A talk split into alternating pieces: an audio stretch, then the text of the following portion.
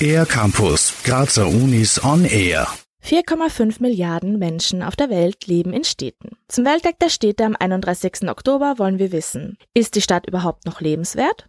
Über Raumstrukturen und lokale Prozesse erzählt Stadtgeografin Anke Strüber von der Universität Graz. Also ich würde sagen, wie eine Stadtstruktur ist, ist tatsächlich menschengemacht. Aus dem gesellschaftlichen Miteinander entsteht das Bedürfnis, wir brauchen befestigte Wege und äh, wir fangen irgendwann an, unsere Stadt so ein bisschen aufzuteilen. Flüsse haben beispielsweise einen starken Einfluss auf die Aufteilung der Stadt. Sie werden auch Blauflächen genannt. Zusammen mit Grünflächen können sie sich positiv auf das Stadtklima auswirken, sowohl auf die Temperatur in der Stadt als auch auf das Gemüt der Menschen. Das hat die Corona-Krise gezeigt. Während des Lockdowns waren die Parks beinahe übernutzt. Ein anderer wichtiger Aspekt in der nachhaltigen Stadtentwicklung ist die Infrastruktur. Na, man muss eigentlich Strukturen schaffen, die ein mhm. nachhaltiges Leben ermöglichen. Und nachhaltige Mobilität ist ein sehr großes Beispiel, weil wenn wir eine andere Struktur hätten, also Verkehrswegestruktur, dann, dann würden auch noch viel mehr Menschen ähm, mit dem Rad fahren oder zu Fuß gehen oder zumindest die Öffis benutzen und nicht darauf beharren, dass man unbedingt mit seinem Auto in die Innenstadt fahren muss. Erklärt Anke Strüver.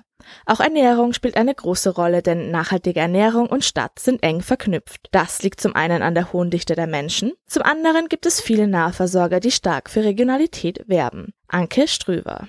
Ja, es geht ja nicht nur darum, dass es irgendwie regional ist, sondern auch, dass eigentlich lokale bäuerliche Strukturen damit aufgebaut oder erhalten werden. Also da muss man schon sehr gar nicht nachhaltig denken, sondern ganzheitlich muss man denken, äh, um, um zu gucken, wie kann man denn tatsächlich auch vor allen Dingen dieses Stadt-Land-Verhältnis neu definieren. Was die Stadt lebenswert macht, hängt also nicht nur von einem Aspekt ab. Vielmehr spielen viele verschiedene Faktoren zusammen. Zusammengefasst ist es laut Anke Strüber das Wichtigste, Strukturen zu schaffen, die nachhaltiges Alltagsleben ermöglichen. Die Menschen motivieren, sich ohne Auto fortzubewegen, sowie Grün- und Blauflächen in der Stadt sinnvoller und gerechter zu nutzen. Für den R-Campus der Grazer Universitäten Benedikt Hitter.